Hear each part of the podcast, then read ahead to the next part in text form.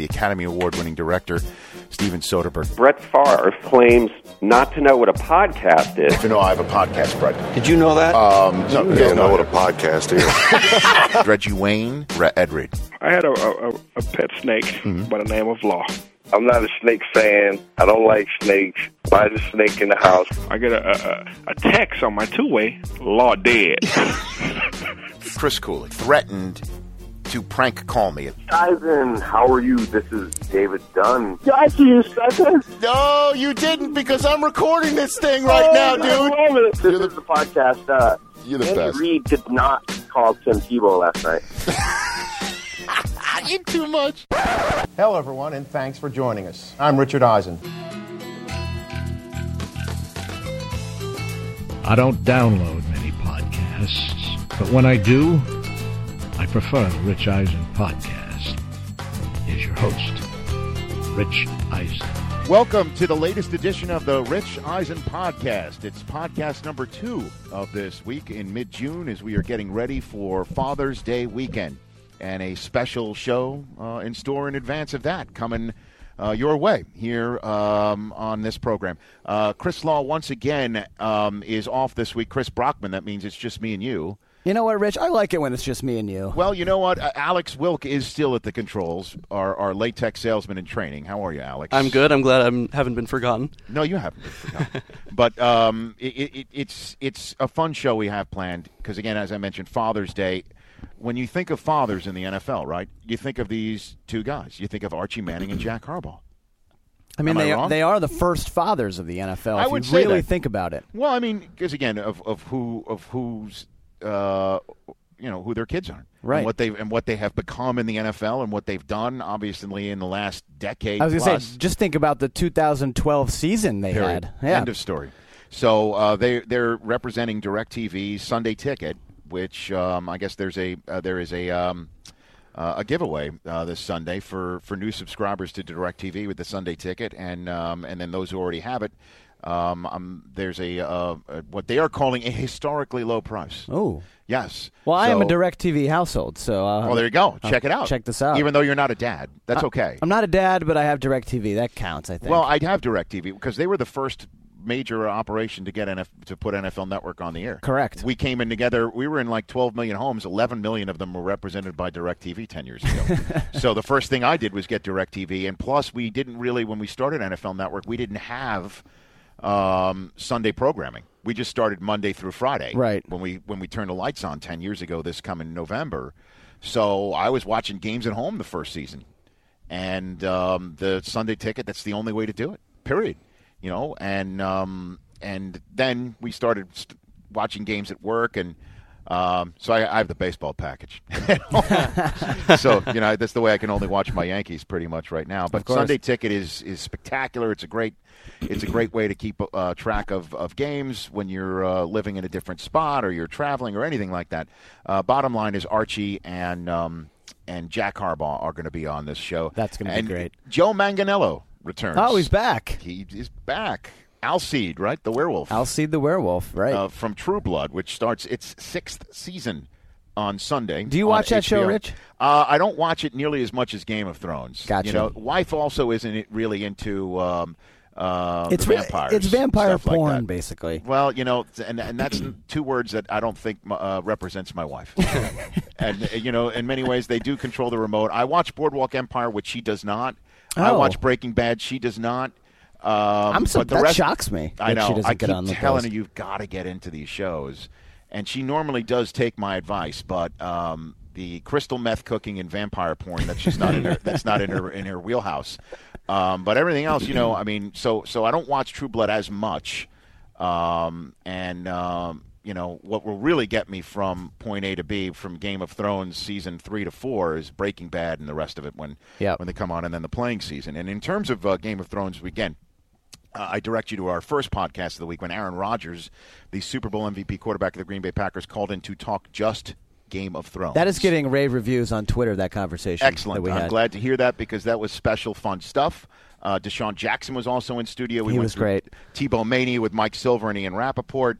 Um, so that's out there as well. Um, and then um, Joe Manganiello is going to join us later on. And I hear there's, there may be a surprise guest in store for that. Ooh, Perhaps. Well, so uh, sit back and enjoy this. Con- I'm psyched to have this this talk. These two guys are as unique uh, as gentlemen as you can get, and um, they are on the phone line right now. Alex, They are indeed. all right, let's get to them.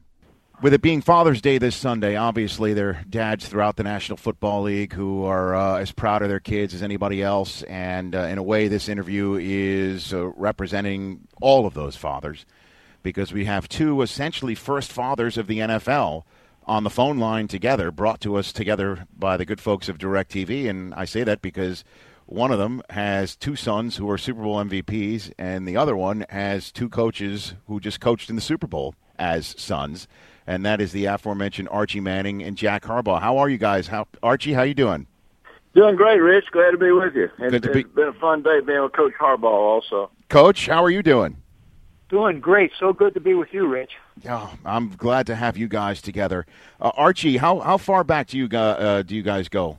You and Jack. You know, believe it or not, Rich, uh, Coach Harbaugh and I met for the first time this morning. No we talked, we talked on the phone. Of course, you were down in New Orleans that crazy week. I was with you a lot, but he and I were trying to hook up, and we just never did with all the places he had to go with his sons, of course, uh, coaching that game, and I was pretty busy down there. But we've talked on the phone before, and uh, kind of have some, you know, a few similar things going on. So we've really uh, we've been together today and really had a great time. Now, Jack, uh, I know Archie called you basically, right? Uh, when when both your Right. sons got into the Super Bowl as coaches, correct?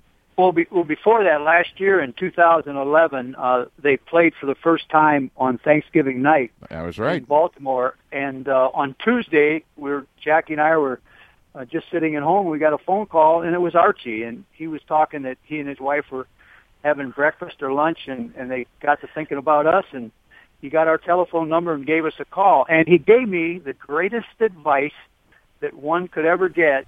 He talked about, you know, going into this game, brothers playing against brothers. He said, but I'll give you some advice.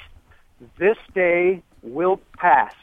On Friday, everything will be over and you can get back to somewhat uh, normal situation. So I played on that advice and and uh, really appreciate it. And uh, Archie, what what compelled you to do that?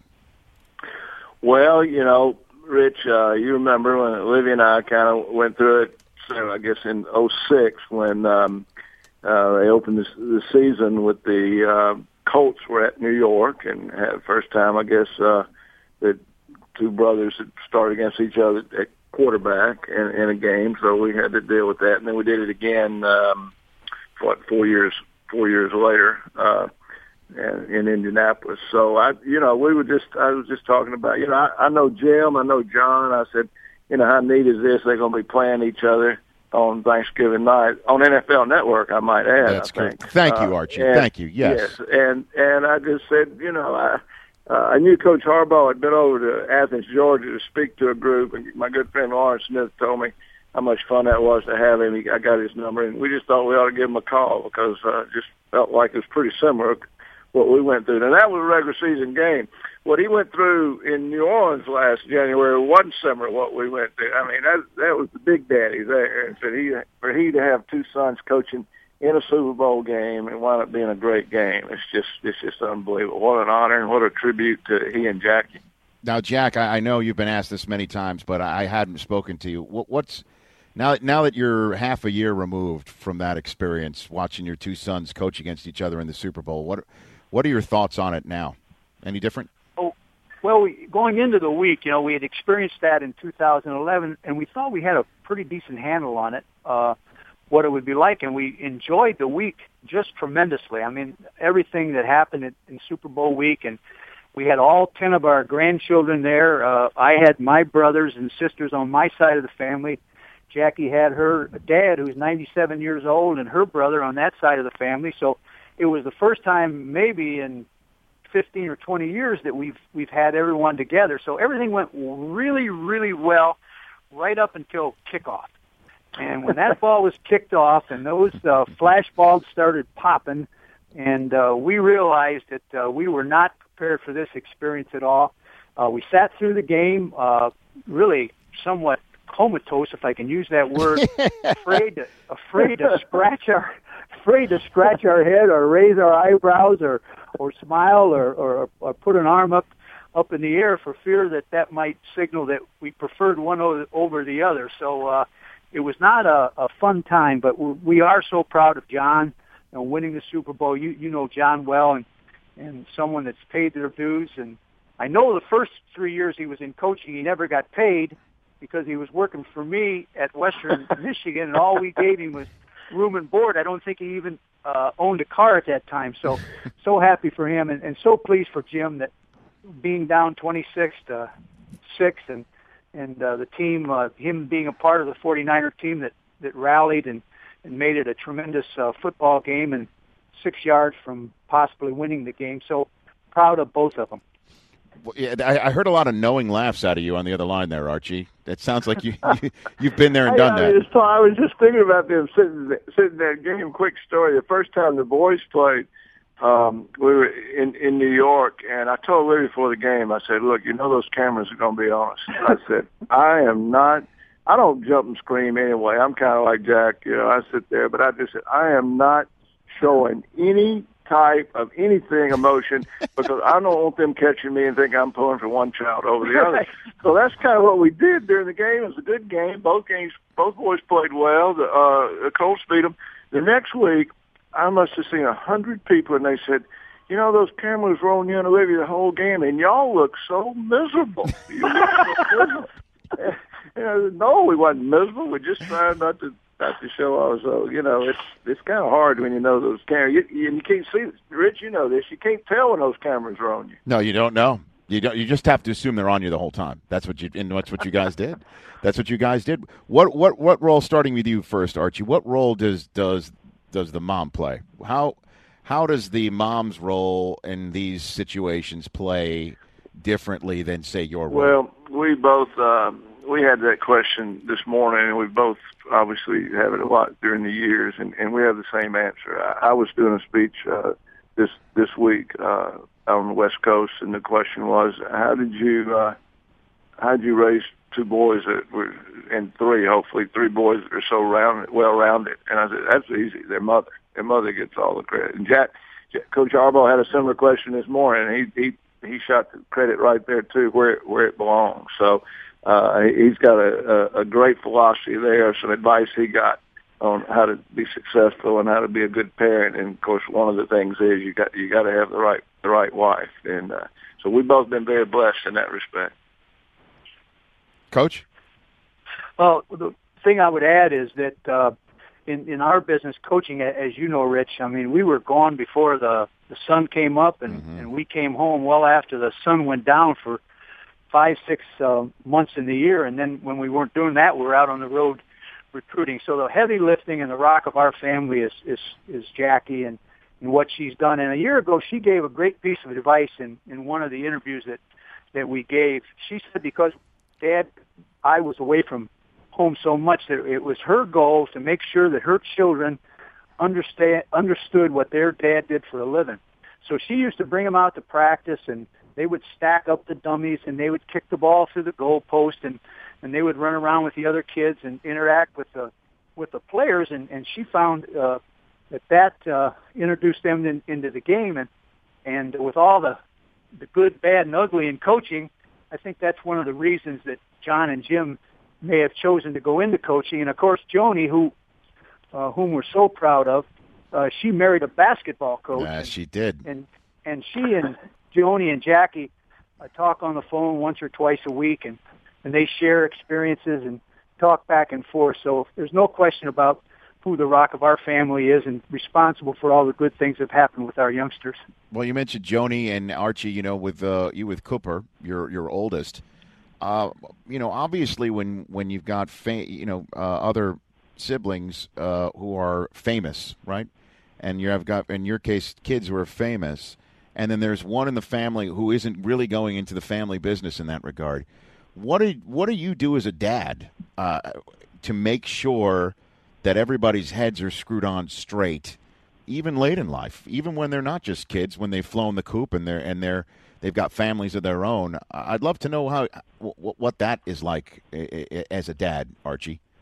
Well, the the one thing uh, you love your children. You know, you, you don't love one child more than the other because one plays football and one doesn't. And of course, Rich, you know Cooper well, and Cooper is just such a uh, been such a, a joy uh, for me and Olivia for 39 years, and we are absolutely, absolutely equally proud of Cooper as we are Peyton and and Eli. And um, so, you know, we've just been blessed in, in such a way. It's been such fun to uh, to raise kids and. Uh, uh, you know, we got Father's Day coming up, and it just is a time for fathers to kind of count their blessings. Jack and I both agree this morning. He's he's beaten me in uh, grandchildren. Uh, it's at ten. It's at ten six, but number seven's not far away for us. Oh. And um, we were talking about Father's Day, Rich. You know, what's what one of the great things about Father's Day for us now is to watch our children in in their role as fathers, and uh, you know, Cooper and Peyton and Eli and and of course uh, all all Jack's children. So it, it it really is a special time. Jack. Well, I, I think Archie hit the nail right on the head. It's uh, the beauty that Jackie and I get that that all three of our our youngsters welcome us into their families where we can come visit and and uh, with a smile on their face and and we get a chance to to share this uh, experience of, of family uh, ten times. Our oldest grandson is 23 years old and, and works on John's staff with the Ravens, and Mm-hmm. our youngest is nine months old, and Jack uh, out in uh, San Francisco. So whether it's Joni's house with her three, or Jim's house with you know his six, or or John with with his one, we're always comfortable. Our in-laws, uh, Sarah and uh, and Ingrid and and Tom, uh, you know, treat us so well, and uh, it's just a joy to be a part of their families and, and experience uh, our youngsters or their grandchildren growing up. Jack, I got to ask you just one question, uh, and then Archie, I want you to. I, I got a Michigan question for you too, because you know I'm a Michigan man. Jack, what's your first Oh, memory? Of, what's your first memory of meeting Bo? Jack. Oh, I, I kind of knew him uh, back in 1955 when I, of course, I went to Bowling Green State University, and our Sure. coach there was Doyt Perry. The first guy he hired on his staff in '55 was Bo, and uh, I didn't know him at that time. I didn't didn't come and didn't arrive at Bowling Green until 1957. But uh, in 1973, I interviewed for the defensive secondary job at Michigan. I came into his office and we met for about two and a half hours. Never talked about football. Just talked about the friends that we knew and Doyt and Bowling Green and and all the different things. And then he told me this, Rich. He said, "Okay, now let me say, let me just tell you something about our secondary. I understand you're a creative guy. I understand that people out there tell me that you're in- innovative, that you come up with these great ideas. Now, here's the thing at the University of Michigan. We have a wolf, and he will always align to the wide side of the field. We want to drive those teams into the boundary. No one will run to the wide side because our wolf will be there. Do you understand? I said, yes, sir. He said, the other thing is that we have a free safety. He will line up when the ball has been snapped, the play has been run. He will line up between the goalposts. He will be in the deep one third of the field. Now we're going to do that, and and all those other creative ideas you can forget because we're going to play that particular defense. So I left the office and I'm driving down the road, and I thought, that's cover three, possibly cover one if you want to play some man to man. But all that creativity that he was looking for certainly wasn't going to be someone coaching his secondary at the University of Michigan. So after se- after seven years, we were pretty much playing cover three and cover one. We didn't we didn't advance beyond that. That's a great story. it is a great story. And uh, Archie, you, you sort of intimated when I saw you down in uh, in New Orleans for the Super Bowl that there was a shot that Peyton could have been wearing maize and blue instead you know, of Tennessee Coach orange. Harbaugh, Rich, and I were talking about that this morning. It's, it's hard to believe. We talked about too about time flies. Twenty years ago this fall, Peyton was a senior in high school and he was getting recruited, and uh, fortunately had a lot of lot of schools, most of the schools in the country interested in him. And he had a little bit of dilemma. Um, he he really loved Ole Miss, uh, where his mother had gone, where I'd gone and played, but th- things were just uh, a little rocky there at the time. The program wasn't doing great. It looked like a chance of some probation coming up. So, but he loved the Southeastern Conference. But I think because of the Ole Miss situation, he was really looking around the rest of the country, and he was looking at a school that balanced had a balanced attack through the ball, had a great pro, hopefully a top ten, top twenty program, solid. and Michigan was was really really high on his list. He made a visit. I made a visit with him uh, to to to Michigan. Um, Les Miles was on the staff. Him, Cam Cameron was really who was recruiting him. He and Fred Jackson, and um, I, I really thought I really thought at one time Peyton was going to Michigan. He he decided that to maybe to get away from the Ole Miss thing if he got on the other side of the conference that Sure. you know it would be all right. And that's kind of what he did. It was kind of Florida, Tennessee, and he chose Tennessee, and he made a great choice. So did Peyton meet Bo? Was Bo at all? I know Bo was yes, gone. he did. Yeah, but- I went on the visit. I I told Coach Harvey, well, I played with Bo in a golf tournament one time, and, and and he was pretty nice the first eight or nine holes. Bo wasn't a great golfer. He was a scrambler. He was going to be the putter in the group. And I'm not a great golfer either, but at that time I could hit it pretty long. But we're just talking and going on. I'm not. I'm, I'm spraying it everywhere. And finally, Bo kind of got a little. He, he got on me. You know, he said, "It's time to get your, you know what, in gear and start, you know, hitting." so, uh, so Bo was there that day. We made a visit up to Michigan. Went in, spent some time with him. Peyton got to meet him. It was, uh, that, that was a real thrill. One in a one in a Well, million. Rich, just a quick thing, and Sure. John was, and John and Jim were about 12 and 11 years old. Millie, uh, his wife, uh, suggested to Bo that he had these youngsters on the coaching staff. You know, coaches that had youngsters on the coaching staff, and she thought it would be a good idea if they were allowed to come over to the building. They're on on the corner of State Street, and uh, so Bo invited the coaches to bring their players in. Well, Gary Moeller's son Andy was on that staff, and Harold Burton had a son on the staff, so they would come over and, for practice, and uh, they would get into the players, and they would, you know, get into the weight room, and they'd come out on the field, and they would throw the ball around. So one day, I'm standing in the secondary watching the play, and all at once, over my right shoulder comes a ball, and uh, I heard Bo say, "Who in uh, you know threw that football? Get his out of here!" And I'm saying to myself, "Please, dear God, don't let that be one of my kids." Sure enough, I looked, I looked around, and there was Jim with this big smile on his on his face. I said, "Once again, my friend, once again, my son, you've got your you've got your dad into big, big trouble." and then he did uh, eventually throw the ball for Bo. Um, Yes, and, turn out to be his quarterback. And he was my when I arrived freshman year, on my freshman year on campus in '86.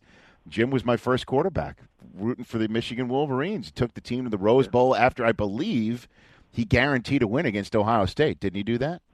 Yeah, that was his mother that suggested he, that he bring that up. And I, so she thought that she thought that might be a good idea for him to to suggest that.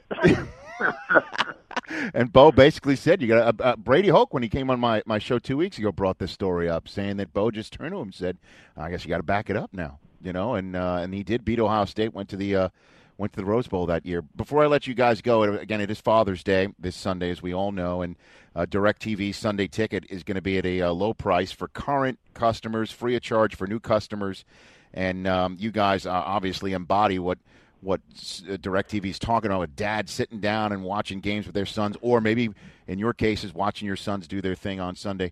This Father's Day, you first, Archie. What are you guys doing? What's planned for you for Father's Day this weekend? Well, I'm also, we're gonna hang around here in New York and uh, get to spend some time with uh, Eli and Abby and little Ava, and uh, we've got a, a new uh, Manning that's gonna be coming re- real soon, so we're excited uh, about about that. And uh, so that'll be that'll be fun for us. Uh, we hope to see the rest of the family. We'll get back to New Orleans, see the rest of the family, and hope to see Peyton and his family uh, real soon. But um, it'll be a, it'll be a special day. It is. Um, you're probably not going to find two guys who appreciate the Sunday Ticket NFL uh, Sunday Ticket on DirecTV more than Coach Harbaugh and myself. I imagine so. I imagine so. Jack, you feel the same way, I imagine. Well, we we've been with uh, uh, DirecTV and the NFL uh, Sunday Ticket since its inception, when Jim was uh, still playing with the Chicago Bears, and uh, and then on with the uh, Indianapolis Colts. So we get a chance when John and Jim are playing, being in Milwaukee, Wisconsin. If we don't have the Sunday Ticket, the NFL Sunday Ticket, we don't get a chance to watch him play. But one another interesting thing, I, I tell this story, but two years ago, uh, grandson Riley Crean was uh, playing seventh grade football. Kickoff time was one o'clock on Sunday, and uh, so I was able to go out and watch uh, Riley, you know, play his football game, and then brought my I- iPad out and tuned into uh, the Ravens playing on that Sunday afternoon. So I was able to do do both things, and that's a tremendous advantage of the uh, of the uh, Sunday ticket. Mm, it is sure. And what are you planning on Sunday for Father's Day, Jack? Uh, we'll be at home, and we have a little thing at our house is phone calls. Uh, how they come in. It's it's very important who gets that first phone call in and who gets the second call in. So we'll be up early, uh, ready ready to field those calls. Tell me, it's a comp- that's a competition in your house. I I know you guys are competitive, but this takes it to a whole different level. Oh, no, we. Uh, that's one thing we do. I mean, it's poor Jim's at a disadvantage. You know, for him to get in first, he's got to make a call uh, very, very early before the sun comes up in San Francisco. So, are we going to see you guys in a DirecTV commercial wearing the, the, the wings like uh, like Eli? Are, are we going to see that? Is that going down? No, we hadn't gotten it. I don't think you're gonna see us with the, the little fairies or anything, but uh, we we are we are Sunday ticket fans, no doubt about it. Fantastic. Well, look- I will say this, Rich. We've Yes. been here a day together and have, have enjoyed each other's company just fabulously. But I've asked the same question: When are we going to be able to get the wings on, uh, like Peyton and Dion did last year, and, and toss the ball around a little bit? And I really haven't had a satisfactory answer. Yes, Jack. We've got to. Well, that's what we try to do on this. Me using the royal we know on this podcast is is leave people in a better spot. If that's what you want, we're going to push for it. You have our support. You have our support. Yeah, because who's got it better than us, right? Nobody.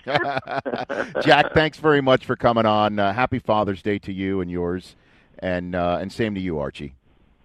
Rich, always great to be with you, and I thank you again for uh, emceeing that event in New Or- in uh, New Orleans at the Super Bowl this year. that was really special. Yes, you know, uh, nothing beats the uh, St. Jude uh, program and the St. Jude Hospital for and what they do for children. Nothing beats that. And obviously, with the passing of Pat Summerall this year, that came to the fore again because that's what he's all about, and that was the Pat It Summerall. made it even more referring to. special. I just can't thank you enough. No, listen. What they do um, is is truly God's work. That's the only way to put it. And um, Yeah, so, it was, yeah. and it was an honor being there with you and your family for such a big week. And and it's interesting. Just a real quick aside, just watching your three boys, you know, and and you know, Cooper is the he's the oldest one, and just watching the two Super Bowl MVPs in the family defer to him. And just seeing that it's just like what your normal three kid family with three boys would do look up to the oldest and just seeing you guys just as a family um, with obviously uh, interesting jobs. It really Well, was. It, it- really was awesome to it- see, Archie. Yeah, it was fun. I was, uh, you know, we were all sad that Pat, of course, couldn't be there that night. Uh, Coach, you don't know what we're talking about. It was, I was fortunate enough to receive the Pat Summerall Award, and Pat uh, was not well and couldn't come over. So instead, they had my three boys present it to me, and it was just a real special night. But also so special. It, I mean, the Pat Summerall Award will continue, but. um you know, to win it, and uh, while Pat was still alive, and uh, he's somebody special to all of us. So Rich MC that night and did a great job as, as Thanks, always. Uh, Archie. I appreciate it, and happy Father's Day to you both. Thanks, pal. Thank you. Great being with you. Thank you very much, Rich. Thanks for having us on your show. Anytime, anytime. That's Jack Harbaugh and Archie Manning uh, representing DirecTV with a Sunday ticket this Sunday. You should check it out. If you don't have it, you can get it for free. If you do have it, you can get it for a low price. These two guys are perfect ambassadors for it here on the Rich Eisen podcast that goes from Bloodlines to True Blood.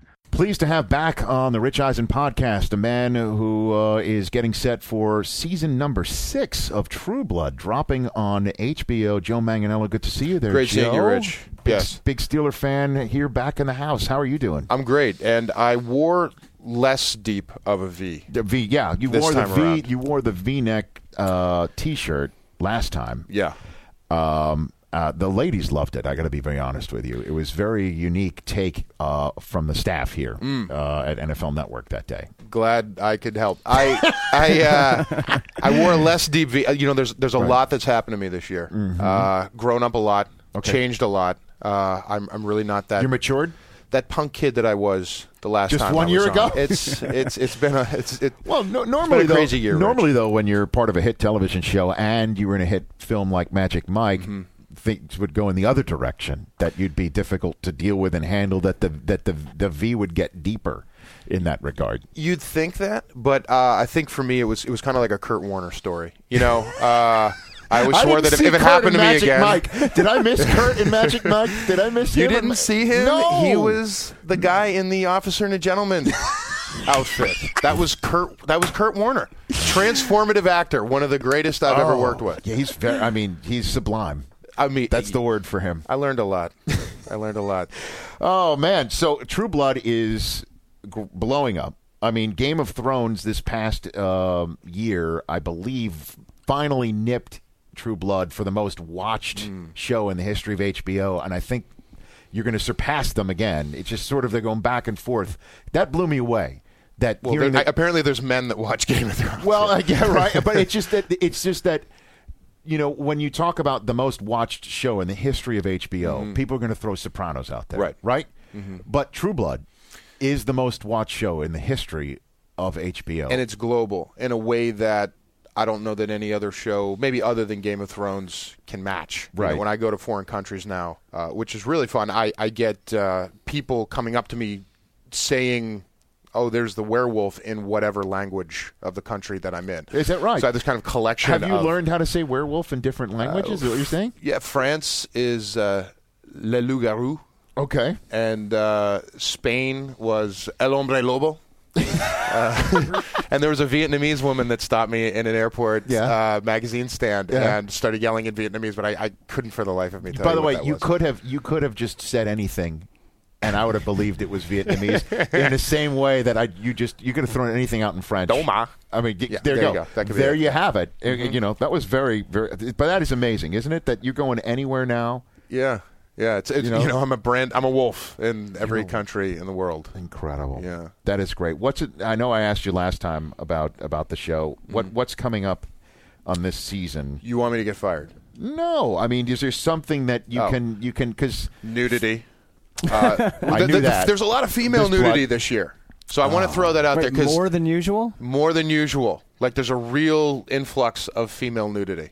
And a real like, let's even the score here. I think. Uh, How I do, you, think how do you say season pass in Vietnamese? my uncle. it's right. There you go. Uh, and and uh, so, but I, aside from that, um, you know, this is this is the first year without Alan Ball uh, running the day to day. So Alan is consulted, uh, you know, as the storylines and kind of the over the overreaching arc, Mhm. but uh, he's no longer running the day to day. Day to day is run by Brian Buckner, Mhm. who was brought on in season one to take over for Alan in season 2 Mhm. but Alan never left. Mhm. So Brian stuck around for five years, and now I think this season he was really getting to do a lot of the, the things in the storylines that he always wanted to do. Right. So And so now you're you're branching out in that regard without the creator and the mastermind of this show being being around every single day. And, yeah, and I, and I think you know, without pun intended, there, there's there's like a fresh blood. that New blood. Nicely Yeah, done. Yeah, Yeah, thank you. okay. That's Yeah. good. Yeah, so it's it's exciting, and there was an excitement for us, and, and there was a real concerted effort to kill a lot of people off to uh, maybe free up cap room in the salary, or that's how we do it. That's how we do it in TV. we just kill characters to get well, cap room. Again, it's what Game of Thrones was probably doing this past year. I mean, Probably, it's yeah. Uh, yeah. I mean, that's that's sort of I guess the the new way in a way is that anybody could go. Uh, not you though, right? I mean, you're. I can't say that. I can't confirm or deny. I will say that there's at least one major character that dies. Okay. Okay. I won't say who. Well, I don't want to ask how. anymore. I don't want to get you in trouble. with you know, uh, you're also in the Draft Day movie, correct? Okay, here's the story. What's the scoop I was the second cast member other- after Kevin Costner added to the cast. Ivan Reitman offered me the part in the room, Mhm. and uh, What are you playing in Draft Day? I was oh I was cast as the quarterback of the Cleveland Browns, but Yes. True Blood squashed it, and they wouldn't give me the three days off that I needed to go shoot it. So you're not in Draft So I'm not anymore. I had to drop out. Oh my lord! Is heartbreaking, but Ben Roethlisberger will not be able to give me crap about it. But would you? Yes, forever. let's say, would you have been able to go back to your Pittsburgh. Steeler Nation, having worn a Cleveland Browns uniform? So in a way, right? This is I'd probably have to ceremonious, ceremonially like burn the jersey and be like, I'm, you know, put my hands up and. well, it certainly would have it would have it would have stretched your considerable acting skills. yes, that would have been true acting. to the limit. the hardest acting job I've ever had is to be the quarterback of the Cleveland Browns. Yeah, oh it would have been tough. sorry to bring it up. Then I No, it's it's okay. I mean, it's it's not the first instance. The, you know, they call it the golden handcuffs. You know, the golden handcuffs are that you're on this show that's so popular, so loved Right. by the industry. You're on the radar of every director, producer because of this show. But also because of this show, you can't do all of those projects. And this is not the first instance of it, and, and certainly not the biggest instance of it. Right. There's been some real ones that I'm still not over, and I don't know that I'll ever be. it leaves you the scars that the the True Blood scars, Kinda, huh? kind of. Okay. You know, you have to. It's a that, that just that exercise in Zen of you know, it, Wait, was, what- it wasn't meant for me. What else could you have been in? Uh, they. Sorry. What do you, I mean? Sorry. Don't listen to him. Do you- I mean, do you want to go through this laundry list? This guy, this guy. All you do is ask questions that piss off guests. Seriously, I'm going to take the mic away from you. All right, fine. Let me I'm just done. bring this up. Let me Yeah, just bring this yeah, up. Okay. Michael Crabtree was sitting here. Why do we in always this come back chair- to come back Because you you you step into it. Michael Crabtree comes in here. Yeah. Okay. And he says to Michael Crabtree, "Are you going to look at Anquan Boldin's Super Bowl ring? Because you know Anquan is now on his team. Sure. And he gave the look sort of that you did right there. It's like, all right, that's it, it's a question you can ask. It needs to be asked in a very uh, ginger manner because we all know, you know, why. And so he said, "Yeah, I've seen Super Bowl rings before, right?" And what, what was his answer? What was his answer, Chris Brockman? What was his answer? The first part or the second part? no, his first part was he gave you an answer. Was it Yeah, he- spiritual? He, was like, he was like, you know what? Uh, nah, probably not. Like I've seen a Super Bowl ring before. It's not that big a deal. Tell him your follow up. What's the follow And I said, well, you know, because I was wondering if you would use that as inspiration because he got the ring, you know, by defeating you guys in the Super Bowl. How do you think he took that one? Not that far out of I'd say line. yeah. right, I'm going to look at it and then I'm going to punch him in the balls. That'd be my answer. Okay, and so when I ask you this, That's a Steel City and so guy when I right ask there. you this question, it's more for our listeners, Rich. They're curious as to, oh, what roles did you have to pass up? So I'm just asking. Mm, if you don't have to get into it if you don't want. To. I wouldn't be doing my job as a pass on it. reporter and an interviewer. Are you? Rich. Are you? Are you? Is that what you're doing right now? I am. Is that your job? We're trying to let him go. Uh, there's a big one that comes out this weekend that I is really was really really tough to get over. Got it. I understand that. We don't need to say any more Mhm. on that front. I get. I get that. I put. I'm putting two and two together on that front, and it was the you know the fried green tomatoes um, sequel. Clearly, you wanted to work with Olympia Dukakis. Yeah, and you, uh, you didn't get that opportunity, and it's going to kill you. Yeah. It's going to kill you. It's going to eat at and you. it's going to be too late. It's going to. And uh, when you finally get around, I, I was think cast she may be as past, Kathy. Bates's- Were you really? That's fascinating. Kathy got her that's groove not, back. That's not typecasting at all. You know what I mean? That's not typecasting at all. I did love fried green tomatoes, by the way. Why I love that wouldn't movie. you? Why wouldn't you? Who doesn't? Who doesn't? I watched that with Steel Magnolias back to back uh, to get myself pumped up for fight scenes. on True Blood, just back to back. It is a great way. I mean, certainly with the soundtrack, if you put in, you know, the earbuds Yeah. and, and you mix it with the right rap, Just do some CrossFit, just do some sense. heavy all of this makes overhead sense. All squats. makes sense. Let's get into the Steelers of it all now. Let's do it. Are you concerned about Big Ben's knee? Are you concerned? I actually just talked to Big Ben. I told him I was coming on your podcast. look at this. Yeah, didn't. I? yeah. So Okay. hit Wait, up Ben. we- are you? Wait, hold on a minute. Are you breaking news right now? Are you breaking news right now? I mean, if the breaking news is that the knee's great and it's coming along fine, We're going to act like it's breaking news. Let's there get it it out there. Yeah, breaking news. So you Ben's knee is just fine. straight from straight from Ben Roethlisberger. Yeah, it's it's it's healing nicely. Okay. Ben's excited about the young team that they have. Right.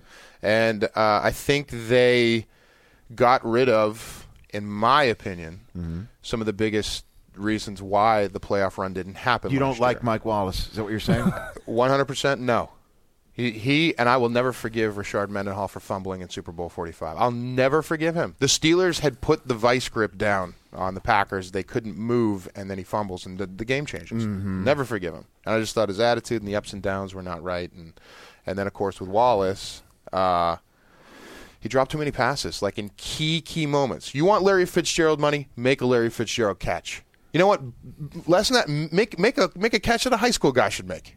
So I think the guy's a one trick pony. He can run deep, but he's not a pattern runner either. so who who else? James Harrison? Is that another guy that you're mentioning? I'm sad about I'm, going- sad about Harrison. Okay. I'm sad about Harrison because what he signed for less to play for, for the Bengals. I just wish we could have worked something out. I just don't know if they if they thought he may have still had the horses. I, I don't know what that is. I'm, I, this is total conjecture too, Joe. I'm not sitting here saying I know anything. Well, I'm a big fan of history, and I look for patterns, and I look for you know events that maybe change the course of someone's career. James was never the same after all the fines. Okay, you think so? I think so. There was a I know, I- Miami we- game where they, where he just you know he could have hit the ball runner and just kind of let him go by, and there was like kind of an Olay move, and I just think the guy. I, he got picked on, and I think it affected his game. Because I, know the last time you were on, you thought that there were you you were of the mindset, the Oliver Stone mindset, that the league was. I'm gonna make picking- this movie. That the league was spe- specifically picking. Mm-hmm. I think he was singled out. He was singled out and made But an example of. Always leads with the crown of his helmet, Joe. I mean, he's one of those things where I understand the Colt McCoy one mm. that was on our air. no, no, no, the Colt McCoy one that was on our air. McCoy, mm. McCoy sort of ducked into him. Okay, Yeah. and we did have a conversation on our post game show where Deion's like, "What's he supposed to do if he's hitting somebody and the guy crouches into his hitting zone? Yeah, you put what your is head he supposed to do?" I mean- but so many times. I don't know if it's because he is smaller in stature than other linebackers who might be several inches taller or as tall as you, for Mhm. instance. He's not as. I mean, I, I wouldn't even think he'd come up to your shoulders, James Harrison. He does. You know, No, I've- I've- I've- been yeah. to him. Okay, Yeah. you've met him. Yeah. So anyway, long story short, I it just it, it does seem that he always does lead with the crown of his helmet. Well, look, here's the thing. I mean, what's the game that we're playing here? I mean, it's tackle football. Okay. Okay, so if a ball runner puts his head down and comes at you, okay, that's one thing. You know, and he was getting fined for ball runner head down, like running straight at him. Like, what are you supposed to do? And he was getting fined for stuff like that. Now, mm-hmm. you know, say step late hit or you know trying to make a statement. There are drop passes that happen in a secondary. And when you play certain teams, like for years, the Steelers wide receivers would notoriously drop passes with no one around them. That's that's because they're waiting to get hit. There's there's an intimidation factor that happens because of that. So there there are certain teams that play that way. We were one of them. We're a hard hitting, you know, hard nosed team. And I think they picked somebody and said, "Okay, you're the guy, and we're going to take you down." Because he was getting fined for guys putting their heads down and running it. Now the Massaquoi hit, or the, you know, even the Colt McCoy. I mean, okay, I was Colt McCoy happened. I put my hands on my head and just started laughing in like a really sad way. Like Right, he's going to be out next week. Can you believe he? th- What happened too is that he was allowed to come back in the game because because uh, doctors were dealing with other things. Right. It's it's act, that hit actually has changed the way that the league handles in-game moments. Mm-hmm. That they now have independent doctors who are upstairs watching the field to make sure that somebody can't stumble off the field and stumble back on because the medical staff didn't see the hit because they were attending to somebody else. That was a, a watershed moment, as a matter of fact, that hit. But how many years did that did that go by where guys were you know being No, concussed and coming back and you just you go back in the game? I mean, It's a I got different world now, I, had, I I know I had a concussion in high school. I know I did, and and went back in. Like I I, I know it. Like there was a moment where you know guy Mm-hmm. buried his helmet in. I mean, I I know I was out and I came back and then went back in. Right. So I mean that was a part of the game, and I definitely am all about the preservation of the game. I want the game to be around forever. I, I love the game. Um, I just, you know, I, I mean, ob- the obvious argument is, well, okay, if the league is so concerned with players' health, then why are you trying to stretch it out to an 18-game season? Like, why are you, why are you doing that? Mm-hmm. That doesn't. That so does not concerned. mesh, Joe. You're you're not wrong. That that that if if the league is trying to add more regular season games, it runs completely counter to the new culture of trying to. Um, uh, get these types of moments, these awful hits out of the game. Sure. Now, I have, just so you understand, I have been um, in the league office, and I know I'm a league employee when I say this. I've been in the league office in these meetings where they are showing to the media why they are uh, emphasizing certain rules, or in the case this past April, where they had us in to show us this new rule about the, uh, uh, running backs. The running backs. Okay. What is now, up with now? Hold on. Okay. Now that was my initial reaction. Okay. Yeah. Now what is up with that? Where where they are now removing the sort of lowering your head and hitting somebody. Mm-hmm. This in a game of tackle football. You're thinking, how can you remove that from the running backs arsenal outside? I mean, the Marshawn Lynch the run pocket? against the Saints would never happen. Well, how are you going to remove that from the and and they showed they showed the video. The commissioner was in there. Okay, Yeah. the commissioner was in there. The new VP of officiating was in there. All of the brass was in there with me, Mayock, uh, Brian Billick, Mooch. Um, all of us. Man, were, you were have there. like high level security clearance. Well, let you? me tell you something. like- After I tell you this information, I may have to kill you. well, okay, just- whether you're killed off or not on this season, Just this kill me in you. front of the Polamalu the. Polamalu. You know that Just- well, this is you know. Da- I want to die like like the Pieta. I just want to lay is- there We do have that is. here just for you. This In- massive in- Polamalu Yeah. um, shot. But they these they showed the these the hits that they are trying to remove from the game, and when they slowed it down. And you would see the helmet of a running back essentially get lower in certain cases than the pad level because of how their head has now been pushed deep into their body cavity. Mm-hmm. they said that to a man and a woman of any doctor that they have shown this stuff to, they have been told that the league is lucky that a running back has not suffered a catastrophic injury from this. And upon hearing this, if you're in charge of a league and you hear this from doctors, how in the world do you not go ahead and try and legislate it out of the game? And I hear that, and I'm like, okay, just from a, just from a, forget about whether you're, you know, forget about the fact that this is not your father's NFL in your mind in that regard. If you're in charge of a game and this is a liability issue, how do you not come out and basically say, okay, outside of the pocket, this is the rule. Outside of the pocket, if I see you and I'm squaring you up as a running back and lower my head to try and run through you, that's a penalty. But if I'm coming at you from an angle and I'm not squaring you up and I hit you with the crown of my helmet or the ha- or the hairline, which for me is obviously different, but the hairline, uh, that is not a penalty.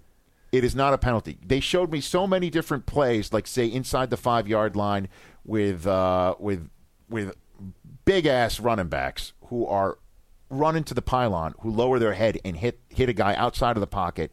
That is not a penalty. What is a penalty is if I have a choice to be to maybe move left, move right, or use my shoulder to get through you, and I use the crown of my head, they're going to flag your ass. They're going to flag it ten times out of ten. They're so it. complicated now. It is a little complicated, but this is all I'm saying to you is I'm trying to download you, the Steeler fan who thinks that there is a conspiracy and James Harrison has been hounded out of the game, or at least hounded to Cincinnati. He's on the yeah. Okay. He's on the Bengals now. Which- he would have been still on. He was, would have been on the Steelers if it wasn't for the fines. You know what I'm saying? Damn it. I'm trying Yeah. to give you the totality of this. Okay. you know, and I'm not trying to convert you. I'm just going to give at least. I'm just trying to give you all the information. It's so complicated. Help me help you is what I'm saying. Help me help you, and, you, Rod. and as, I know, as you just said too, that you somewhat equated, which is a good Steeler fan, uh, that going to the Bengals is as if your career is over. Um, that, all of that said, all of that said, there is there are two teams in that division who have been to the playoffs in back-to-back years. Yeah. And that is not the Pittsburgh I know Steelers. that. That's the Ravens this. and the Bengals. I know this. How concerned? What is your concern? What is your main concern going into the 2013 s- season for the Black and Gold? Well, Joe. you know, here's the thing, and I think that I share this sentiment with every single Steeler fan is that yeah, we were concerned as soon as last year was over, and then we went, oh wait. The years that they went to the Super Bowl were the years where we were concerned like this. They were coming off a weird year, and you kind of went, I don't know about this year. And then, boom, they wind up in the Super Bowl either winning or Rashard Mendenhall fumbles and they lose. Right. So, See that? I brought it I saw it always. I saw it all that, together. not that you're still bitter. Not, about that. not bitter. I was at that game, like 14 rows back. I had Right. my route planned out to get onto the uh-huh. field and touch the trophy. Like I had the whole thing, and instead I'm like yelling at. You know, get, getting yelled at by Jets fans and getting into like verbal altercation with like Jets and Patriot fans who were there just to heckle us. it was like, oh god, you At know? least you didn't have a perfect season ruined and now have to suffer through Tim Tebow. Yeah. You mean you mean the, the the the the big the bigger Danny Woodhead? the bigger Danny Woodhead. If he Kind will, of. If we talked about this earlier in the week too, if he allows himself to play that role, That's I don't thing. understand why he wouldn't do that. He I don't, has to. It's it, it's that line from Pulp Fiction, Marcellus saying that's just pride messing with your mind. Somebody should Marcellus should sit Tim Tebow down, which would be great. Give him that with the with the gimp, why not? Just really blow his mind. Okay, and and basically say, Tim, if you are only want to be a quarterback, that is just pride messing with your mind. This is the team. If you're the team player, Do it all. Yeah. Do it all and win Super Bowl rings Sure. and get. He would be the only guy in the history of the NFL playing that role to get Listen, commercials. Listen, Hines, right? Hines Ward, in my opinion, had a Hall of Fame career. Now, whether or not he makes it, because I agree it's you. backed up a wide No, receiver, I agree with you. the Hall is backed up. I don't know right about first ballot, but he should be in that. He should be room. in. You're true. Sorry. Yes, I agree. D1 college quarterback. Correct. He was- Antwaan Randall, D1 Right. college quarterback. Terrell- Kordell Stewart, mm-hmm. D1 college quarterback, converted into slash player to great success.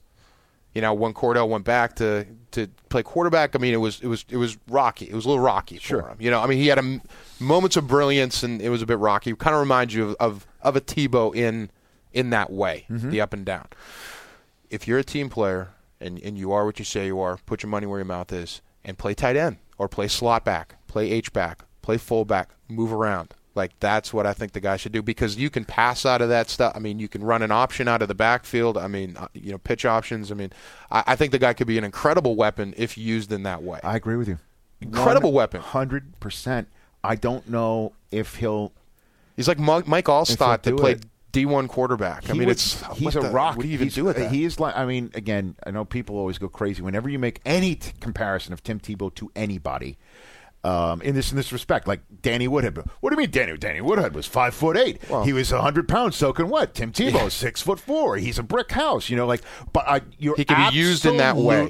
He'd be a great tight end. He, he could play on any team in the league if he wanted to convert to tight end. He I could agree. catch. I agree, and he's the type of guy you want to have to send out in the community. He's a dream come true. It's like- Absolutely. but he is like Hines Ward in the fact that he's a he's he's built. I mean, he could. He's a monster. He could lay hit people some- out. He could hit some hats. He's four inches He taller could. than Hines Ward, right? Isn't Tebow like six four? I know. And he can run. Could I mean, imagine? he's he's like really slippery when I he know. runs. I saw it. He's, he's, The he's whole a country weapon. saw it. And I think the whole message would be that. I know you as a Steeler fan saw it. I'm sorry to say. well, know. did you see the Marcus Allen football life? I did. Yes. Or no, the story. Mark, Yes, Marcus course. had to switch around. Yes, he he had to switch positions. The guy winds up in the Hall of Fame by he played fullback for Bo Jackson. Incredible. I mean, he played quarterback when he didn't want to. And the message is you do what you have to do in that moment, and you wait for the right moment, and then you're and you're there. You just stay alive. I mean, I, I just I, I, that's a great message I think for Tim to give to the community to tell kids this might not be exactly what you want to do, but if this is what's presented to you, you be the best, whatever. Totally agree. Possible. Uh, you and I are lockstep on that. Who's Yeah. going to run the football for the Steelers this year? Who the hell is your running back? I, I don't know. You know, and, and that's remarkable Yeah. because that's always the spot on the offense Not other Chris than the quarterback. no, sir. But who? uh, You know what I mean? Richard's got. I because I, think everybody thought Richard was going to be that bell cow. we did until he got his collarbone Bantam. broken by Yeah. by Ray, Ray Lewis. Lewis. Like you know, Over. Yeah, it was done, and it, it wasn't. It just wasn't the same. He never was consistent. Um, but I also think I was never a big fan of Bruce Arians' offense because he he took the fullback out of the backfield. I like the fullback, and Mm-hmm. he took the fullback out and made it a one back backfield, and it's it's just that's you're set for failure. Okay. I think So, for a but- Steeler offense. But your your your but your your your phone buddy Ben loved the Arians offense. He did. Loved and I think he was the only one who did. Fans Yeah, didn't like it, uh-huh. and you know, I, I just think that uh, I don't think I think I think Bruce is a little too prickly. Okay, so Ben is fine. Knee's good. You spoke to him. Yep, he was straight good. from straight from the Good, horse's straight mouth. from the horse's mouth. Yeah. Was was he jealous that he was you were coming on the podcast? I mean, you can be honest. Was he jealous? Was he like, man, I wish I could be there? It's okay. oh, I, You can Ben's listening, man. I, I'm going to hook you up. I'm going to I'm going to put in the good Oh no, here. he's been on. He's Yeah, been on. Okay. Uh, Last time he was on, I think he called the uh, the off the new offense of uh, Todd Haley like the Rosetta Stone is what he said. And of course, everyone in Pittsburgh picked up like, oh, he hates Todd Haley just like the rest of the free world. And talk about prickly. I mean, he, he probably makes Bruce Arians like Tebow, right? He's Yeah, right? probably, probably, So yeah. I mean, that's the interesting thing that's going on there. But you Yeah. know. Um, So, yeah. what, so you like it? You li- I mean, it, I like Todd Haley's offense. I'm a huge fan. I love it. Okay. I think it's fantastic. Uh, I mean, you know, whoever's free to argue with me as much as they want, but what I saw last year, I loved, and I think that once you know, once everybody settles in, I think it's, I think it's great. I think it's okay. awesome. So how many wins for your team this year? Do you think? Um, What do you think? I mean, what eight and eight last year? I mean, I'd I'd go at least ten. Like we're going at least ten because it's one of those seasons that just shakes you to the core. Because we didn't make the playoffs because we weren't good enough. The middle of the season, everybody was predicting. We went on that run, and everybody was like, Yes. "There." They jumped on and said, "You know, they're." Because that's what they they're make- usually do. You know what I mean? They usually they don't they don't. I mean, last time we saw them struggle like that, I know. I mean, sometimes they go struggle and then finish with the ten wins and then win the Super Bowl. We've seen that, Right. They Okay? just they run it out at the end of the They just didn't. as opposed to fizzle in mediocrity and finish exactly at eight Yeah. and eight. Yeah. it's it's it's not often we see something like But that. But I think last season it wasn't like they lacked the talent. It wasn't like it was just it was just it was like guts. There was like something they weren't hmm. playing like champions. There was something going on from the top down, and I think, you know, some of those drops by Wallace were crushing, crushing, You're and so the fumbles were crushing. I'm You're so, so happy. happy he's a Dolphin. But there's an old story uh, about the Pharaoh in Egypt lined up a hundred slaves and said, "Drag this stone to the top of the pyramid, or the top level of the pyramid." And these hundred slaves, they you know grabbed the rope and and moved it a few feet and then stopped. So he lined them all up and had his generals kill every other one in front of them, slit their throats one down the line. So 50 of them are dead. 50 of them are now alive. He said to the 50, pull it to the top. Mm-hmm. So they got it up to the pyramid, got it up a little bit, but couldn't get it to the top. Stopped, came back down. He lined up all 50, killed every other one, slit their throats in front of their friends. Now there's 25 left. The 25 dragged the stone to the top. That's what I think last year was for the Steelers. Wow. It's like we need to cut these guys out, keep the guys who are going to work, be leaders, and Wow. let, let's do this next year. That's the worst Passover story ever. Sounds like the red wedding. That was the red wedding. That was the red wedding. You're right, Chris Brockman. Oh wow. Okay. Well, you know, it's just going to be a fascinating season, certainly in that division, because you go, you just run it through Flacco. Can he do it again? The best thing that happened to the Steelers was Flacco's contract. right? I mean, The best thing that could happen Well, I mean, division. and we already saw it from his agent, who who said it was the dumbest move ever that they didn't sign him when they could, and everyone was saying, well, that'll be a great next negotiation when Flacco's contract comes up in like three years when the cap number becomes too high. But you know, I don't know if they.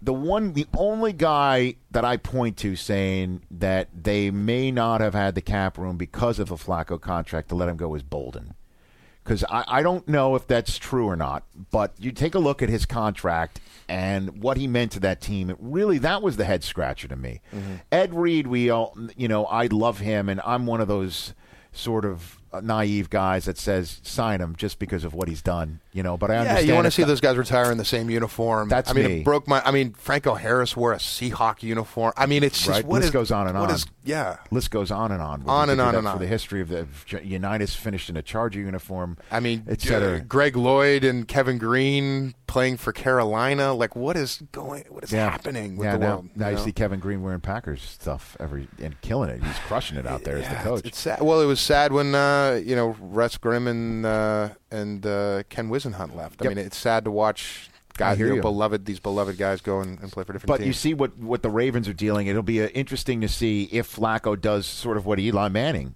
did, which is uh, sometimes fall into the same old stumbles Mm-hmm. in the regular season, and everybody forgets what happened the year before the Super Bowl. And with Flacco's contract on top of it, that's just going to be fascinating in the post Ray Lewis, post Ed Reed Mm-hmm. world. What that team is going to look like and act like. That's one.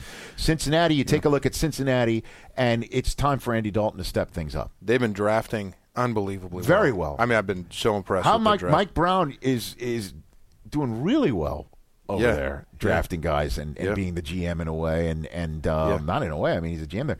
You take a look at that. It is time for Andy Dalton to take that step forward here. Even though I mean, it's time to it's time to not lose to Houston. It is or it isn't. I know that. That's a It is or it isn't. right there. And because it was the, it was time for Mark Chan- Sanchez to step up. That's true, and he totally has regressed. I mean, let's not even. I mean, the butt fumble. I mean- speaks for itself. right? Two AFC championships in a row. I know. I mean, I know. Yeah. But Andy Dalton has two wild card losses in Houston in a row. But they have made the playoffs and they're Mm-hmm. young and they can move forward. You take a look at Cleveland. Who knows what Cleveland's going to do? But it is a whole new world there. Cleveland will have to do it without me. as their quarterback. Yeah. They might want you as their quarterback by the end of the season. And then there's the Steelers.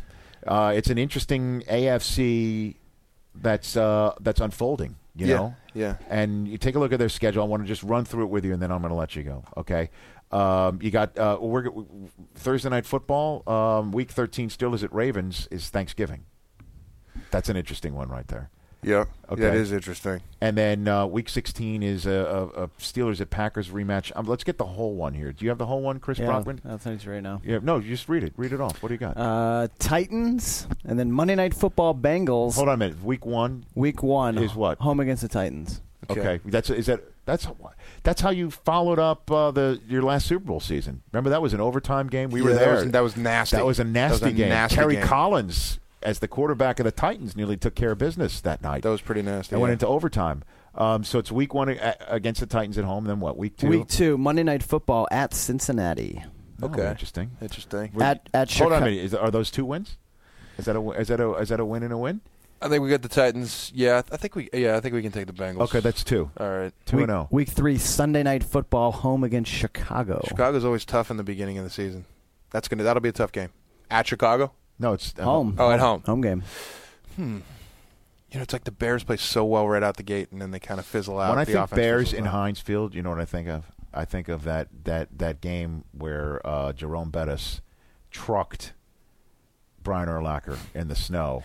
And this was in their Super Bowl season when things were not going very well as usual late in the season. Right. And the bus, I think he had like three touchdowns that day in a great game against the You've Chicago met Jerome. Bears. I have. You ever Jerome. shook Jerome's hand and like just hang out with him, stand next to him, and then imagine, just visualize trying to get trying that. to tackle him with a full head of steam behind I know him. that. I know. Incredible. Oh, that's why he's nicknamed the bus. So that's three and zero. Okay. What Week- else we got? Week four, go to London to face the Vikings. I really want to go to that game, but I'm going to be in I'm going to be in rehearsals for Streetcar Named Desire in Yale. Is that right? And if I can sneak away for like because it's eh. just you know six six hour flight or eight hour flight to, to London, I'm going to try to sneak over there. Not from New Haven. From New Haven, yeah, exactly. I'm going to have to drive to New York. Yeah, there's transit time. Yeah, okay. Take the train, Yeah, all right. and then go. Yeah. To, All right, week week five bye. but Vikings, I, I don't know, man. Vikings will be interesting. Um, Okay. Week five bye. Then we got week six at the Jets. win. Week Okay. week seven home against the Ravens. Oh man, And that'll be big. that'll be big. That'll be that'll be very telling. I think that'll be very telling of where we're at. That by that time, that game six, Could that'll tell us. I think Okay. where we're at right there. Then- Week week eight at the Raiders. Oh, man, we always have trouble lose, with you the lose Raiders. there. We have You lose there. You always go out west and lose in that black hole. It happens all the time, doesn't it? all the t- every year. Like we, it's like the playoffs are dependent upon us beating like the and then you look back, and it's a it's a Raiders. crushing in conference loss that counts against you in a in a It's tiebreak. got to change at some point. Week Okay. nine back across the country to face Tim Tebow and the New England Patriots. if he's still there. We've had the Patriots number this past couple of years in the regular season. That's Brockman. That's not uh, that's don't- wrong. I'm not going to argue with Okay. him. All right. What you know what? You know what happened though? They can't cheat anymore. Oh, So my that's Lord. I Re- think really, Joe. I think that's what happened after in a post Spygate world. I'm not going to bring up Three what Super brought Bowls pre Spygate, zero after. Okay. Okay, All right. I'm not going to argue. Uh, week ten, uh, home against Buffalo. Okay. What else? Week, ele- week 11, Detroit at home. Week 12 at Cleveland. Uh-huh. Week 13, Thursday night football at Oh, that's Baltimore. Thanksgiving night. Thanksgiving at That's Baltimore. the NBC Thursday night football game. Okay. What else? Miami, Cincinnati on Sunday night at the Miami. That'll be great. Mike Wallace. You're going to take. You're. You're. If he Is fumbles that, in that is it Pittsburgh or Yeah, is that Pittsburgh? in Right? Pittsburgh. Oh, that's gonna be awesome. He's gonna get booed out of So the what you're saying is I should not keep Mike Wallace on fantasy this year. Don't get him out on that Get him game, out. man. Uh, Yeah. Week 16 at Green Bay, a little Super Bowl rematch for you. Yeah. And then you finish up the season with Cleveland. Okay. always. By the way, right? Yeah, and it's what- like week 17 against Yeah, Cleveland. and it's, always like on my year. birthday or the day. It's the day after my birthday. When is your yeah. birthday? December 28th. Okay. Yeah. It's always. It's like always right that Cleveland, like right around my birthday. Oh man, season six of True Blood this Sunday night. Yep. In the 9 p.m. spot. That's the 9 p.m. Sunday night is the HBO sweet spot. That's it. They put Yeah. their marquee shows right there. Sunday man. dinner, water cooler next morning. Ten episodes, twelve episodes. We're doing 10 this year 10. Uh, due to uh, the twins. Anna, our, our star, Anna Paquin, had twins. And uh, and so they with her co-star, correct? with her with, with her co-star, yeah, number number one and number two on the call sheet. and number one and two in your heart. Number Yeah. one and two on the call sheet. number one and two in your heart, everybody. Oh, so that's why. so we shot ten this year. Just uh, So you lost two shows because she gained two in the family. Is what to, you're saying. yeah, two for two. Essentially, Yeah, two for two. It's proportionate. At least it's out. proportionate. That makes sense. That's the way they work. Joe Manganiello, you are a good man at Thanks, man. uh, at Joe Manganiello on Twitter. On correct? Twitter, yes. On Twitter, Yeah. Um, follow that man. I do. I do too. Um, and uh, what else are we promoting? You got a book coming out? I have a book. What do you got? Uh, uh, my book Evolution uh, comes out December third, uh, which is uh, I got contacted by Simon and Schuster, and they Okay. wanted me to write. What's a- the book about? Is it a novel? The cutting edge book of fitness. okay. and uh, you know cardio, nutrition, uh, all the workouts I got in shape for for True Blood with Magic Mike. What to expect? Uh, designed by mm, the number one trainer in the world, my trainer of the past four years, Ron Matthews, and uh, Arnold Schwarzenegger's writing the foreword. Oh my lord. Yeah. In in English or what is that? What it is? Fantastic. Austrian? You know, it's funny. You uh, open the page and it speaks to you like those greeting cards in his voice. buy this book. Oh, Rich, you get buff. It's funny. Uh, my book, Steve Sabol wrote the forward. in his book, it's Ar- Arnold Schwarzenegger. Um, come on in here. Come on in here. I got a surprise for you. Get in here. Is yeah. There we go. Get in here. Uh, ni- 99 uh, in your program, guest five. Number 66, In upside down on the wall. Ladies and gentlemen. Are you going to get Puig on the wall? What's going the, on? uh, the uh, 2013 member of the Pro Football Hall of Fame class, Warren Sapp. Richard, my humble guest, Heisen. Great to have you, All right, Warren. I, I got one question. I know you're a Steeler fan, Yes, you know sir. I love True Blood, and I come to take a picture with the pretty guy and put it on my Instagram. Why am I upside down? The reason why I you're asked that down same here, question. First question I asked when I walked in here. Dave Damashek, who Oh, also that's does all his I need to know. That's it. here, Leave it there. He uh, he decided he decided to uh, to Make uh, me 66. Well, he, he decided to polish the. the It's kind of this- evil, though. It's like of evil looking, you know? And uh, and so he, you know, he's a Pittsburgh guy. That's why Yeah. there's all these pictures of Pittsburgh. That's Lemieux. Yeah. Uh, I believe that's That's uh, Nitschke. That, that's Nitschke. That's Six- absolutely Nitschke. Okay, and then uh, that's that's you. 66 He upside down. upside down, so it's a wall of sixty. So when, when does Puig run? What does he have to do to get up on the wall? I, I just I think eight more uh, walk off home runs or game winning In the next runs. two games, He's and then he gets incredible. up Betting there? 500 in eight games. So, d- uh, did you hear what he's was able to, I guess, reveal about the upcoming season of True Blood, or did you? I don't know if you were in the room just yet. You're going to like it. Yeah, I know we're missing two seasons because Sookie had twins. I know that. Two, Correct. two yeah, see, he knows. I got he, that. he Two knows what's episodes, up. Sookie. Yeah. I got that. Uh, there, there's there's a lot, lots of female nudity. It's like really upped. No, this that, season. I, I think that, was, that was that a big offend- reveal. That, that, That that, that, Was that my offends, that, offend, that, that not only, clearly offends Warren's sensibility because you stopped him in his tracks. was that? I, I thought that sound effect was like Was that my that was like Warren's reaction. That's it that was old like, Scooby Doo like zoinks Nudity? You know, right? Exactly. Are you vining this? Nah, Are you I was trying to get vining pic- this? No, I don't vine. I'm not into that. Are I don't vine either. I don't know. It's difficult. I don't even know that's what the next, is. That's Listen. it's, it's the twi- it's the video version of Twitter. No. it's only six seconds of. of No, it's not the video version of Twitter It because is. I'm gonna tell you what it is. The video version of NYPD Blue in six seconds because it really messes with your eyes. You remember when Yes. NYPD Blue like first the came Blair on? Witch Project. and it's moving. I'm like, Oh, why is it doing this? I mean, You got tough, tough I, time. I'm no Vine guy. So uh, you know what I got in the mail? I got in the mail the Warren Sapp uh, package. stop it. is that like a blow up doll? No, or something? No, it- Ooh. What is- I know I need. I like know, this guy. I know. I know. I know. I I, need like to- this guy. I know you'd love Joe.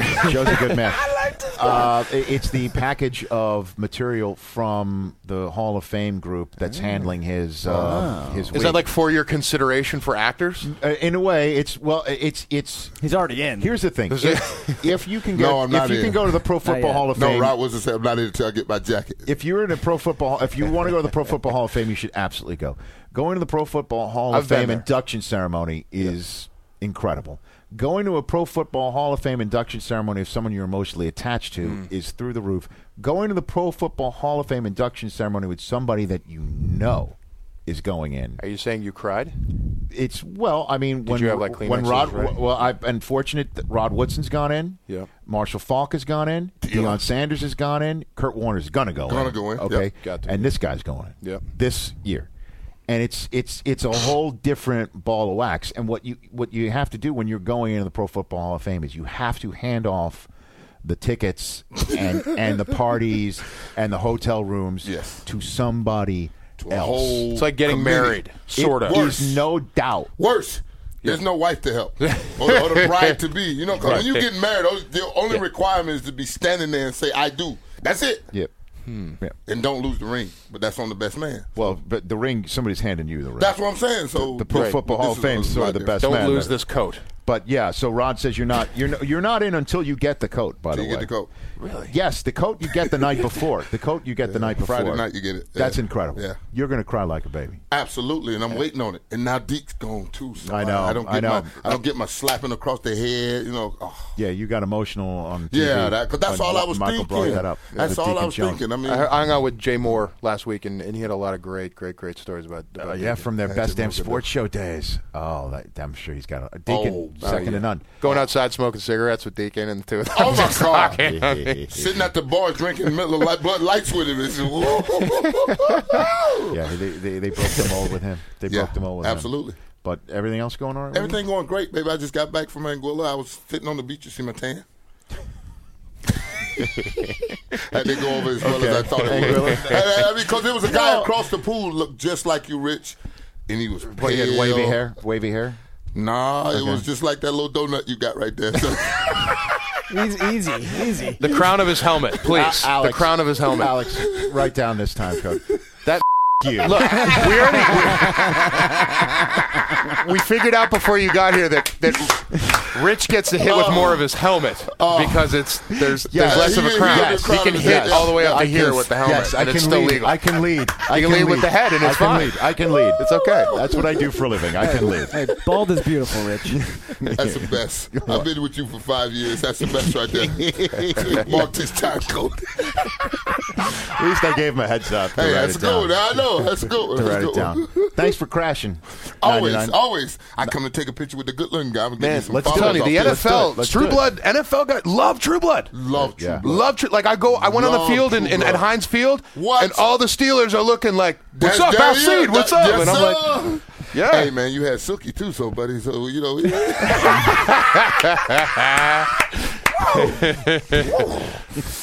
You're right. yeah, you had one of those moments. You're gonna like episode one.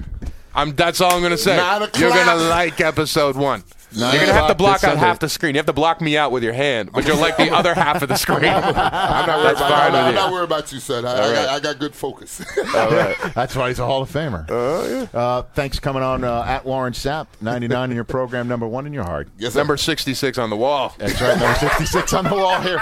And Joe Manganiello, uh, when is your book coming out? When's it Book coming comes out December 3rd. Okay, so it's perfect for a stocking stuffer. Perfect kind. stocking stuffer. Yeah. Okay. And New Year, New You. And then uh, season six of True Blood comes this Yes. Sunday night. It drops, as the kids say, at uh, 9 p.m. Eastern Time. Always welcome to come back anytime you Thanks. want. Ah, Seriously. let's do it. You got Yeah. it. That's Joe Manganiello on the Rich Eisen podcast.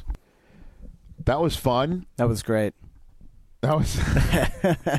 Joe's a great guy He's just a, a regular dude from, Absolutely. who's hit it. from Pittsburgh. Who's who- hit it? Uh, big time, big time. Yes, and who is uh, now another person that you have. oh, come on. You have pissed off here. Come on. I don't think he was that upset. But if you're asking him, I'm not. I mean, look, if you're Rich, asking him, what are these roles that he's that are big? Uh, he doesn't want to get into it. You think he wants to get into that? he knows the deal. Like eh, being in his position, he All right. has to answer these types of questions, and it's my job to ask them. It sure sounds like he could have been Superman. Sounds like it. Brockman is the is the Albert Breer to Joe's. You're the Albert Breer of the podcast. I didn't even hear the rest of the analogy. You're officially the Albert Breer of this podcast. I don't want to be the Albert Breer of No, anything. don't. well, that was fun. That was a fun chat. That was great, uh, yeah, with, Uh, absolutely. with a good guy who was who was hit it big I was going to say maybe we should. Uh, from Pittsburgh, PA. we should probably get his book around Christmas time. You and I. well, um, well, what we should do is get him back on the show to promote it and get it for free. Yes. There you go. Everything it's free. It's me. Although, in, in all honesty, after having done a book myself, I always buy somebody's book. Yeah. Always buy the book. You're helping somebody's sales. You know, when what I we mean? when we have guests, always buy a book. I like to go see their movies just to support them and everything. Do you really? Yeah, I do. Okay, you're a good man. Yeah, I mean, I'm a True Blood fan anyway, but I would tune in if if you know if I wasn't. Right. Um, so this is a fun show. Uh, Joe Manganiello, Yep. and uh, that's the, again. This, I like saying this every now and then. I defy you to show show me another podcast that puts Archie Manning, Jack Harbaugh, and Joe Manganiello on the same show that gets crashed by Warren Sapp. Try it. You're not going Good to luck. see it. Somebody, somebody, send me something close to that, will you, please? Every now and then, I got to toot my own horn. Alex, again, thank you for being here when Law uh, leaves his post. Appreciate it. It's And, becoming uh, more and more frequent. Wait, why is he on the East Coast again? I don't even know. I don't even know. His site survey that takes five days. I guess I don't know. He's always in a meeting. Th- oh, lots I of mean, meeting. maybe we should send him a Microsoft Outlook meeting request to find out why he's on the East Coast. see how quickly he See how responds. quick. he has like a special. we know he listens to the show when he's not on it. That's right.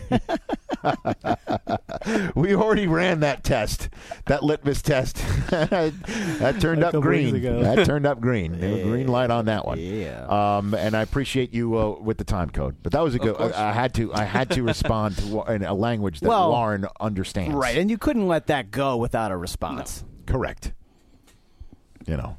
Um, so uh, you got an international shout out? Well, I did one earlier in the week. I can. I do, know. I Do another I one. could do a second one. Do another Uh, one. Don't you? There's a large world I've, out there. Ivan I'm going to screw up his last name.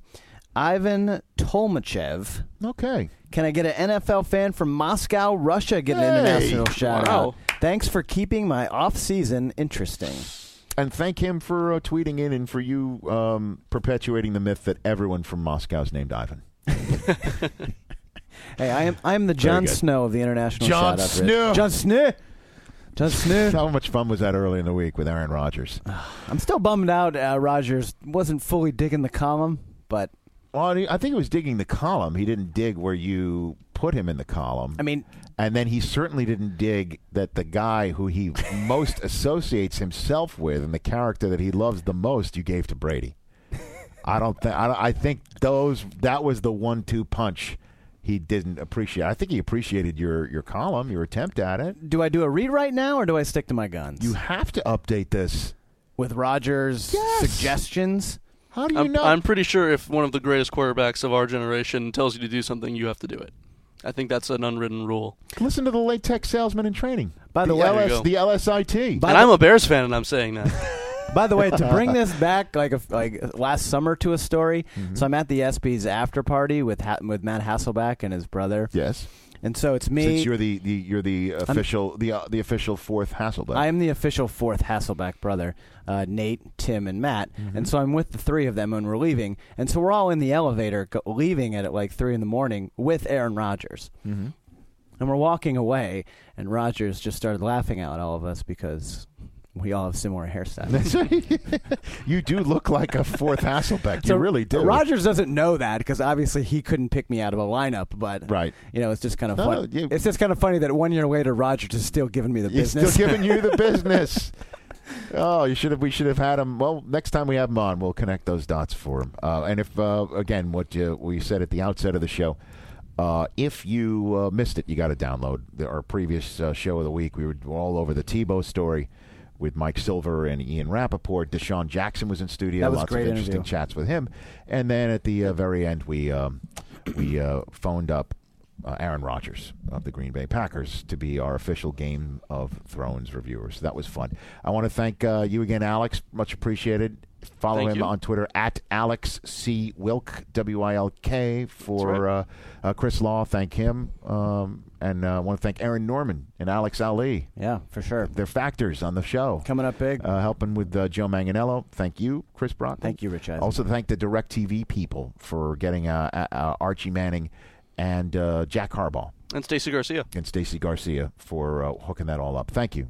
Thank you, because I'd have to see her down in the newsroom. That would be embarrassing. You're welcome.